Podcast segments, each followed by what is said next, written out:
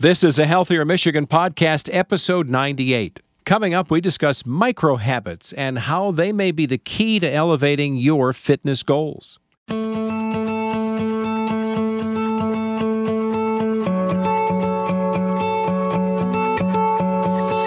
Welcome to a Healthier Michigan podcast, a podcast dedicated to navigating how we can all improve our health and well being through small, healthy habits we can start implementing right now.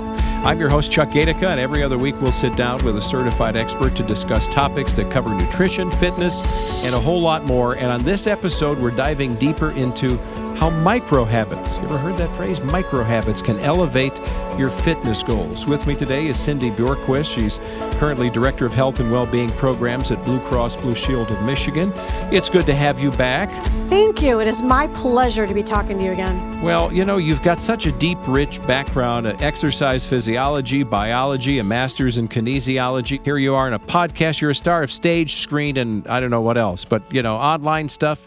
You've just got the perfect set of knowledge and principles to help us navigate a phrase that I don't think I've heard talked about a lot micro habits. I know, isn't that crazy? Yeah, I love my job first. I love the ability to help people improve their life, help people improve their fitness, help people improve their well-being. And yeah. and this whole idea of micro habits and how they relate to fitness goals is just exploding in the research right now.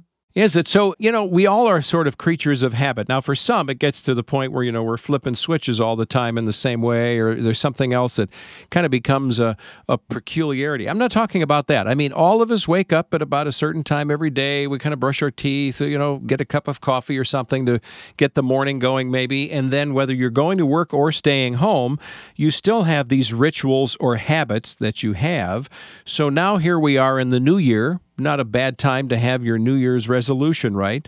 And we set oftentimes ambitious goals this time of the year and other times. I want to lose weight, I want to exercise more. And then we fall off the wagon and maybe we fail because we didn't set ourselves up to be realistic. What if it is possible? Is it possible to build healthy habits in a way that are tied to existing habits to kind of string us along and help us down this path of wellness? That is possible, you're saying right? And so if we relate micro habits, and we'll talk about that in a second, to fitness goals. So let's talk about fitness goals.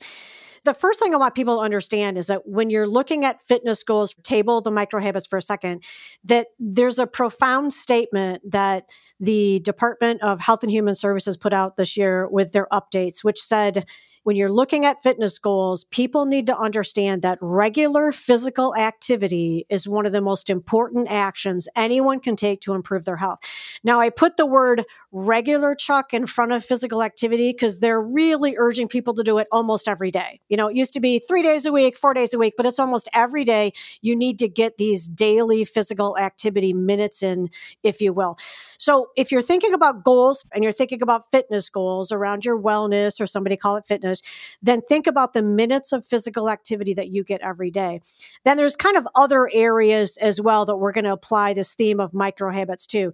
The first one is aerobic exercise. So, Chuck, I think you're a biker, aren't you? I do. I, I like to bike. I've got a regular and bike. Walk? I've got an e-bike. I walk. I probably walk, uh, you know, regularly just in my daily steps, five thousand to six thousand, and then I always add up to seventy five hundred or twelve thousand if I'm lucky that day. You know. Perfect. So that's the first category people need to think about with their goals is aerobic exercise. Some people will talk at cardio exercise. It's where your heart rate gets up. You know, hard enough where your heart rate gets up.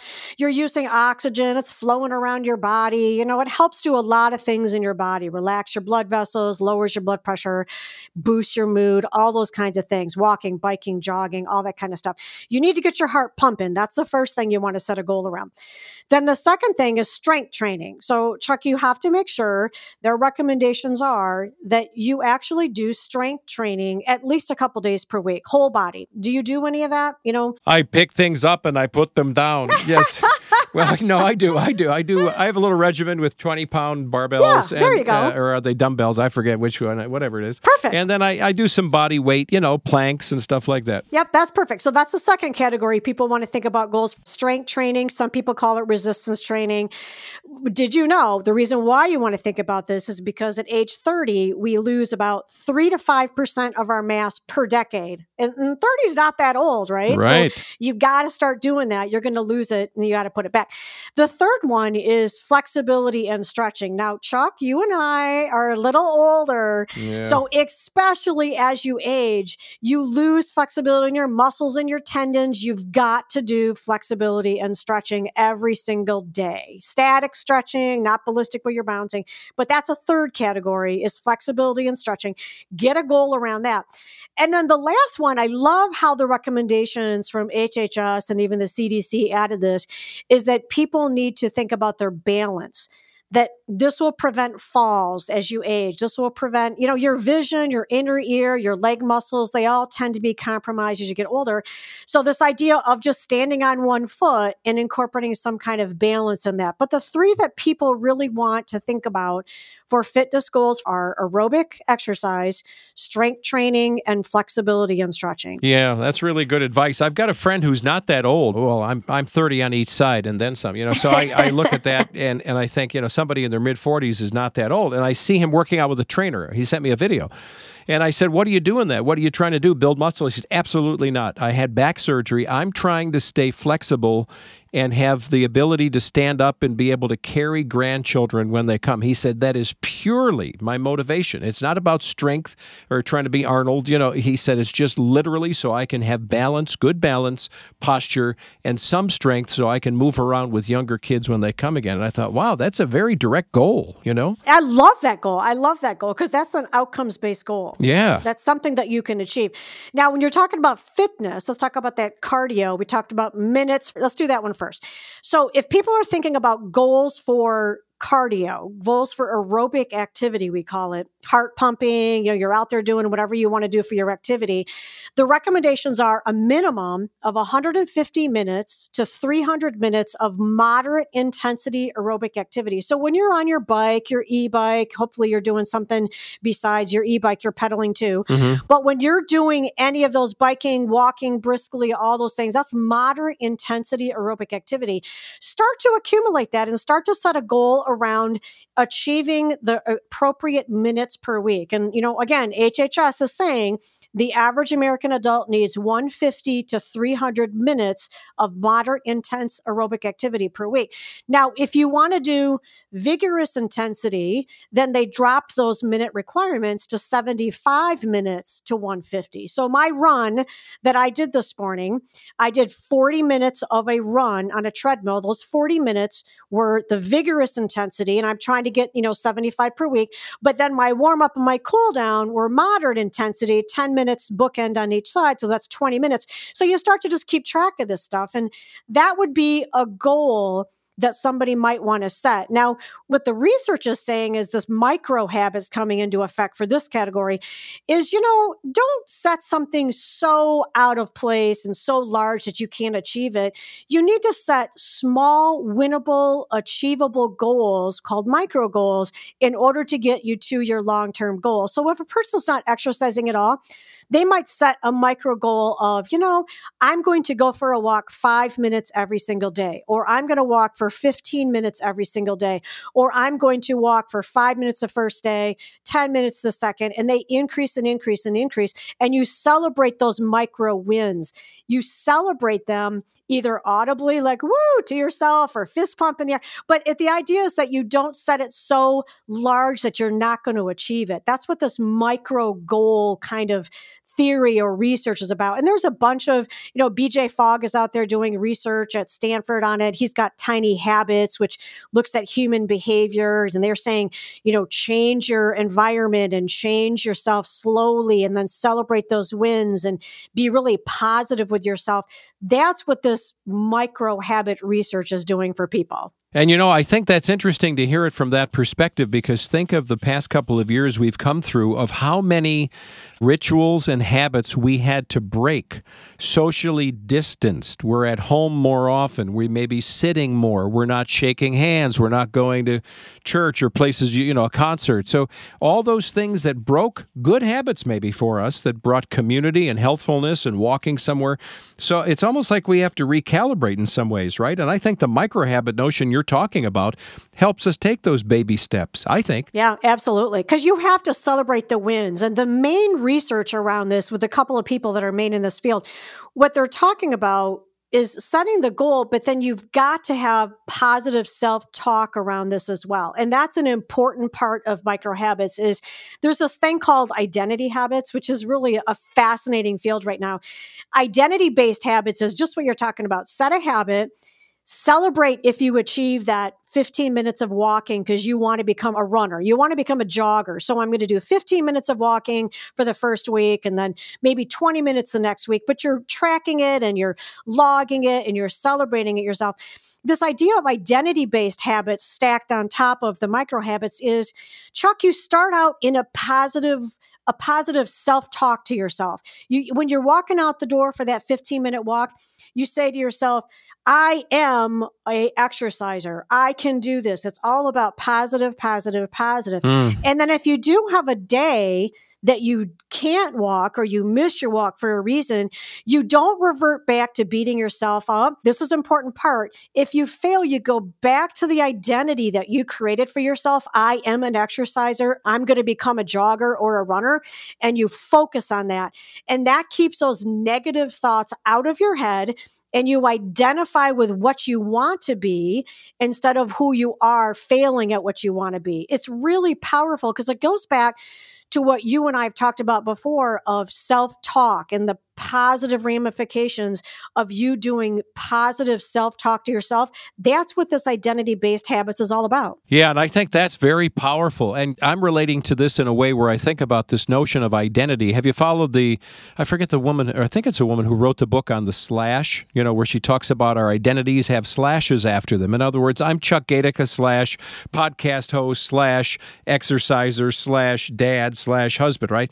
And in this series of years we've been in, sometimes part of that identity had maybe the podcast went away and now I'm no longer a podcast host and I'm like, oh, I'm feeling down. Well, her encouragement is you're still an exerciser. You're still a husband. You're still a dad. So you've got a lot to really be happy and thankful for and be grateful. And I thought that is brilliant, this notion of strengthening the parts of your identity, because even if one little part gets taken away, forcefully or otherwise, you take it away. You said, I'm just going to quit and I'm just going to stay home for a while. Well, you're still an exerciser, right? I love that. I do too. I think that's very powerful stuff. Yeah, I you know, I like that because it helps people who are trying to change their behaviors, which is super hard to do. I mean, let's be realistic about that. It is super hard to change your behaviors, develop habits, develop micro habits. So you need as much help as you can. I was thinking when you were talking about that, the thing that that applies to you know, you're so many different people is also the fact that within this kind of research that's circling around micro habits and exercise and what you should be doing each week. When I was in grad school, you know, wait, wait, let's just say way back. when I was in grad school, we talked about you had to get like 10 minutes of exercise in at a time. Like that was you had to do. If you were doing five minutes, you know, you might as well not even do it kind of thing. Well, when they updated and did their second edition, HHS came out and said with their recommendations, you know, it could be even less than 10 minutes, even one minute. There's research, Chuck, around people doing one minute of an exercise session, like a, high intensity, like jump roping or something like that, or burpees. And that that kind of vigorous one minute exercise is just as effective. Are you ready for it? For improving health just as much as 45 minutes of low to moderate intensity exercise. Come on. Wow. I know. Isn't that crazy? I read that study. And the thing about this is, which is really interesting to me, is that now you can talk to people who are struggling and can talk to people who may not be able to do, you know, all their exercise in larger bouts. And there is, I'm an exercise physiologist, so I'll put it out that there is um, benefits from doing long sustained aerobic activity because you've got your heart and you've got this blood just rushing through your cardiovascular system. So there's that. But when you're talking about health benefits, you can take a break from your desk job And like I've got my, okay, here's an example. Micro habit, my jump rope is hanging on a hook by my back door. Micro habit, when I go in to my kitchen for lunch or dinner, I see the jump rope there. I often will take that jump rope and I'll go onto my back patio and I'll do 50 jump ropes really quick takes you about a minute. It's 50. It jacks your metabolic rate. It's good for me. That's what they're saying is that if you can develop micro habits around even one minute, do some burpees, do some push ups, do some jump ropes. Yeah. That's going to help you tremendously with your fitness level. And so it breaks open the industry to say, you know what? Just get it when you can. Create movement in your day. And that's as important as it is to say, mm. I'm going to go for, you know, a 30 minute run and that's it during the day, but I'm going to sit all day long. It's just a different way of thinking. Well, think of all the opportunities that we have. I mean, when you're talking about, well, we've seen the research that says sitting is the new smoking, right? I mean, you're really hurting yourself, but think of all the streaming. And I'm not saying these aren't good shows to watch. I watch some of them too. But every once in a while, I'll get up and I'll drop and do 20 push ups or something. So, to your point, for me, that kind of cuts through the boredom. I wasn't really thinking of it. I know I'm helping myself, but I thought I just can't sit here. I just can't do this for an hour and a half. Do you want to know what's in my living room? What is it? A stationary bike. Is it really? Yeah. So, if I'm just plunked in the middle of my living room, so if I'm watching a show at night or I, you know, take a time out and watch a show, then I'll just jump on my bike and just pedal wide. That's moderate low, moderate activity that I can add up to my day. Do you remember it was several years ago? Some guy came up with the idea of running a wire from your exercise bike that literally oh, yeah. you couldn't watch the TV unless you produced your own electricity. Right, and it right. never took off, right? It was kind of a gimmick. and I thought, but it is kind of an interesting idea. Well, it wouldn't, yeah, you yeah. can't get it going if you're not the squirrel on the treadmill, you know. Yeah, so. that kid, I think there were several kids that got into that too. Well, I want to go back to what you just said, which is super important, which is, you know, sitting and how devastating that is to people. That actually, the CDC came out after HHS did their recommendations and they talked about just exactly that, Chuck. The fact that people need to just move more mm. and how the value of just moving more. And I loved how they were inclusive of people in wheelchairs. So they actually dropped out like the idea of just, you know, you're just sitting and they're saying moving more because, you know, people in wheelchairs exercise too. Sure. And they're sitting down or the elderly population can sit in a chair, but also do, you know, chair aerobics. And so the idea of making sure you move as much as you can throughout the day, accumulate those minutes of low, moderate, and vigorous activity. And whenever you can sneak a minute in or two, sneak it in. Yeah, that's really good stuff. And I think that that adaptation to all levels, which applies to age, we were doing chair aerobics with my mom, who was, you know, uh, got to 82. And so for all of us, there's also this notion that those habits, those micro habits, can rub off off on us, right? I'm being inspired by listening to you. So I know that when I'm with somebody who's developing new habits, I kind of stand back and say, well, wait a minute, I could do that. I can jump rope for a minute. I could drop and do 20 push ups. I can do that. Yeah, that's the contagion effect. And that's been around for years. People are writing books and doing research on the one of the most important things you can do for yourself if you want to adjust and get more physical activity is change your environment. Change your environment meaning you could do things in your house like hang your jump rope up or I have a yoga mat by my bed. So I do a full vinyasa because as I get older, I've got to maintain my flexibility. So I do a full what's called in yoga a vinyasa, which stretches all your major muscle groups before I go to bed. And I just have this big black yoga mat next to my bed to remind me as a micro habit, it's there that before I get in bed, I do a full vinyasa. That's what we're talking about of changing your environment or put the cookies away. Don't have them in your house. Or I want to eat almonds every day. So I put a container of almonds on my top shelf in my fridge. So when I open it up for lunch, the first thing I do is I grab eight almonds and eat them every single day. That's changing my environment, a micro habit when I open my refrigerator for lunch, it's there. That's the stuff we're talking about. But there's also the idea of I don't like it when people say change your friends because I'm not a big advocate of changing your friends because they're going to, you know, be a negative influence to you. I like to drag my friends with me on these habits. And so instead of changing your friends, you could be the influence to them of how to be healthier. So when someone asks you to go out to eat, you could suggest going for a walk instead. Or, and I did this virtually with Michelle, a friend of mine, is we would get together over the pandemic and we still do, and we'll schedule time at night to talk and we'll both walk at the same time. Well, you got your phone? Yep. Got your tennis shoes on and we go walk and talk because she's in Canada, you know, when I'm here. So changing your environment, it's a contagion effect.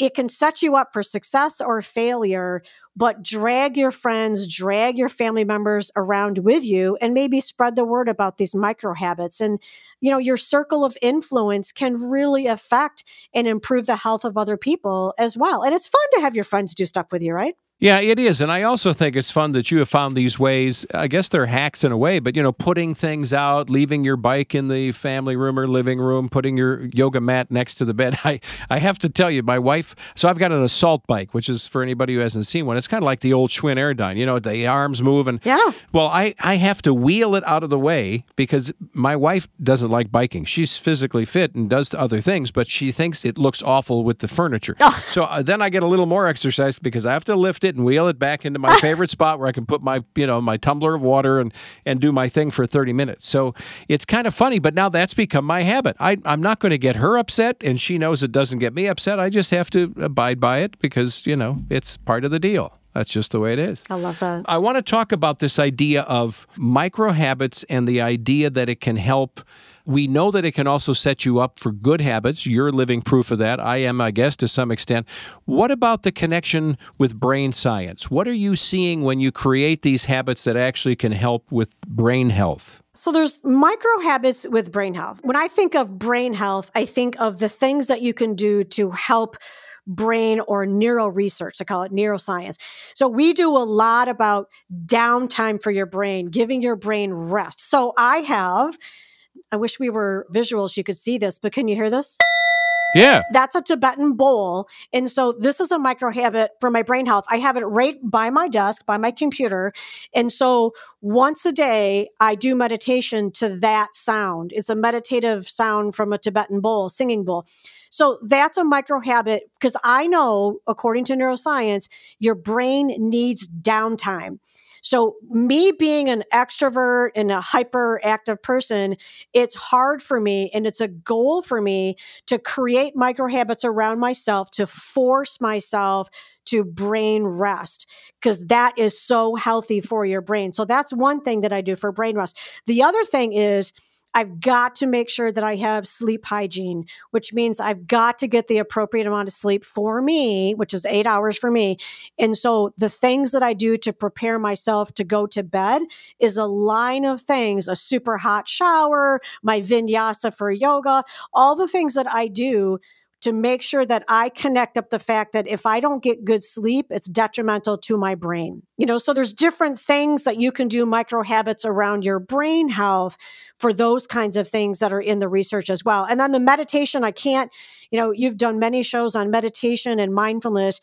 There's so much content out there in research in the literature about meditative brains. People who meditate are physically different and function different from people that do not meditate. So that might be a goal for people who want to focus on, you know, their brain health outside of physical fitness that we're talking about. Yeah. Is to start meditating and meditating Chuck can be something as simple as just taking deep breaths, like breathe in, breathe out. That's a source of meditation. That has been statistically shown to help your brain function to be able to meditate. Well, let's face it, my smartwatch is helping me along. You know, it's time to breathe, and I, I have to get a little chuckle at myself. I like myself, but I get a chuckle every once in a while because I'll be like, okay, I've done the minute, and then it asks you that question, whatever it is, you know, do you want to do another minute? I'm like, no, I don't have time. I don't have time.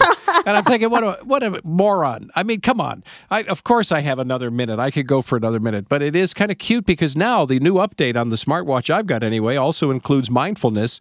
So there are these things that can help us along to create, I guess that's the nudge toward a micro habit, right? So I read a study the other day. You may not know this, a study fact that do you know how many minutes you need per day, which is research is showing that you need to meditate or be mindful in order to improve your brain health. How many minutes per day? It's 20. Wow. Yeah. So you say the one minute with your watch. Yeah. So what I've been counseling people to do is that I have that one minute set on my watch as well. But I know in my goals for the day, I need to achieve 20 minutes of downtime for my brain, meditation or mindfulness. So I could do a mindful walk you know, for 10 minutes. Sure. Or I could do deep breathing, which I, which I do every morning when I get up, you know, in the morning. Thank you, God, for another day. And then I do my meditative breathing and prayer. That's 10 minutes. My mindful walk might be 10 minutes. That's 20. So I accumulate and think through strategically my day. What are things that I can do throughout the day? And I should have 20 minutes of brain downtime during the day. And you can split it up if you want, but you got to get at least 20. Yeah. And it's interesting you mentioned prayer because I think a lot of people who are people of faith regardless of their faith tradition, would say, you know, I kind of thought all along prayer was different than mindfulness because this new word has kind of come along. And no, not really. I mean, it's Mm-mm. you could be grateful, you can be journaling, you can be in contact vertically with your God and horizontally with others, and still be able to think, well, now I can just be quiet and either you're listening for an answer or you're just basically meditating. And I, mm-hmm. I think we sometimes lose track that this new word mindfulness has sort of become a new thing. Well, no, there's a lot under that umbrella, you know, that still fits. It's been around for a very long time, based in religion. Yeah, very long. Many different religions, like you said. Mm-hmm. Yeah. Very long time. Absolutely. So if in this new year we're not having trouble reaching our goals, what if we find ourselves reaching some goals. I guess for some, maybe they are falling off the wagon and, and, they're having a little trouble. What can we start to do to introduce into our routines that can help nudge us along so that the micro goals are becoming habits then? Yeah, so that goes back to setting your goals, knowing what the recommendations are that we talked about, setting your goals. And if you fall back on that, revert back to that identity based habit, revert back to who you want to be, because that's what you need to do to positively motivate yourself and find that intrinsic motivation to get you to jump back on the next day. You, you can't take a one day of failure and throw everything out the window. The idea is, if I set a goal to do my, like, here's another research thing. There's a researcher out there that said, in order to lose four pounds in 12 weeks, you should exercise 40 minutes a day of vigorous activity. Every single day, you can only miss one day per week. So, six of the seven days, get 40 minutes of vigorous activity in for 12 weeks, and you'll probably get four pounds gone of fat. So if you miss a day, you could get down on yourself and you know, you throw everything out the window or you revert back to I am a person who will succeed at this. I am a biker. I am a jogger. I am there's a lot to be said about people rewiring their brain to get themselves to understand that you can do this what you set out to achieve to you know there's just there's just so much that's so powerful to believe in yourself and this idea of self-talk we could do a whole show on self talk, you know, positive affirmations in the morning. You got to be able to rewire your brain.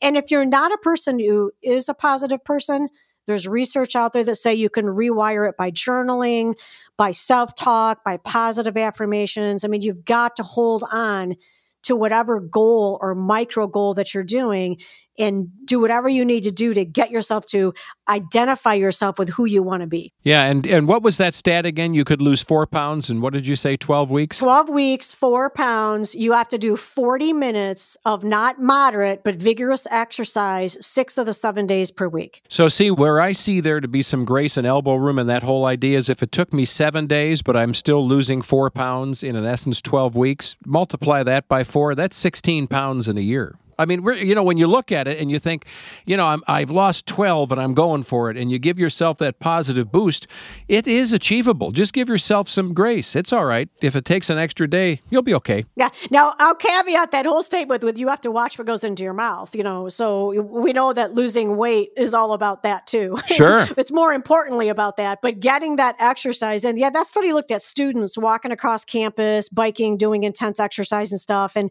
that's what they found was needed. So, you know, th- this idea of tracking your minutes, if you're a person like me who likes to track things, then I do it on a chalkboard in my gym in the basement, or you can do it on a calendar or just a piece of paper, or there's apps out there that you can do it. But that's a realistic goal that people should be trying to strive for which is, you know, that 40 minutes per day or that 50 minutes per day. And, and again, the micro habit is if you're not near that, always check with your doctors. We got to talk about that. You know, do your annual exam, talk to your doctor, tell them you're going to actually do an exercise program. If you have a chronic condition, there's some complications and there's things that you can talk to the doctor about, you know, as well.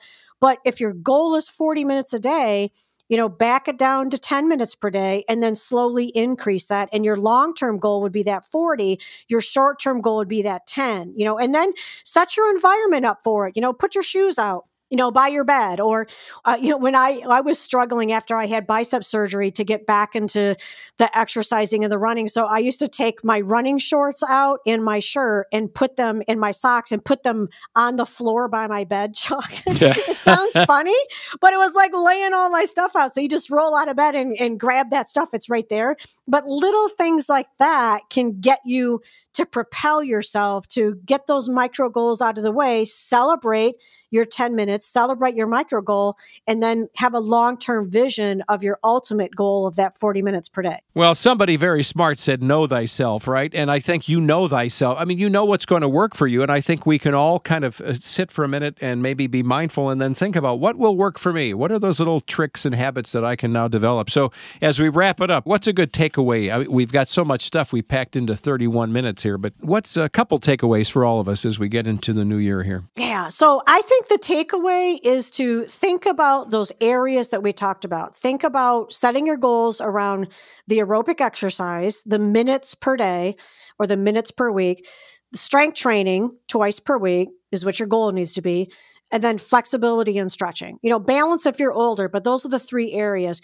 Set some realistic goals for that think of some micro goals that will get you to those realistic goals and then try it you know try it but the number one thing that i want people to remember is that they need to celebrate their wins that is huge and that's research based. Celebrate your wins because you're changing your behavior and behavior changes hard and there is that positive influence to celebrate. So i want those people listening out there when they get that 10 minutes of exercise in or that 10 minutes of strength training or whatever they do with flexibility, they need to audibly say, woo, you know, with themselves or do a high five or a pump or do something because you need to celebrate your wins and that will propel you to your long term goal.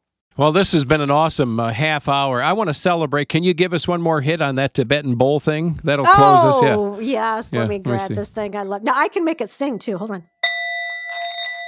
Wow. Well, you know, that's the new ending for episode 98. That's it right there. When you hit the bell. Cindy, it is so good to have you back and nice to oh, talk to you. My pleasure. My pleasure. Yeah, always fun. Well, we want to thank you for being part of this, a Healthier Michigan podcast. It's brought to you by Blue Cross Blue Shield of Michigan. If you like the show, you want to know more, check us out online at a healthiermichigan.org slash podcast. You can leave us reviews or ratings on Apple Podcast or Stitcher. You can get all new episodes now for the new year, and we've got lots of great stuff planned for you. And we have, what, we're at episode 98, so a ton of material to take on your walks, your healthy walks or runs, wherever you're going. So make sure you do that for your smartphone or tablet, and be sure to subscribe to us on Apple Podcast, Spotify, or your favorite podcast app. I'm Chuck Gaidica. Stay well.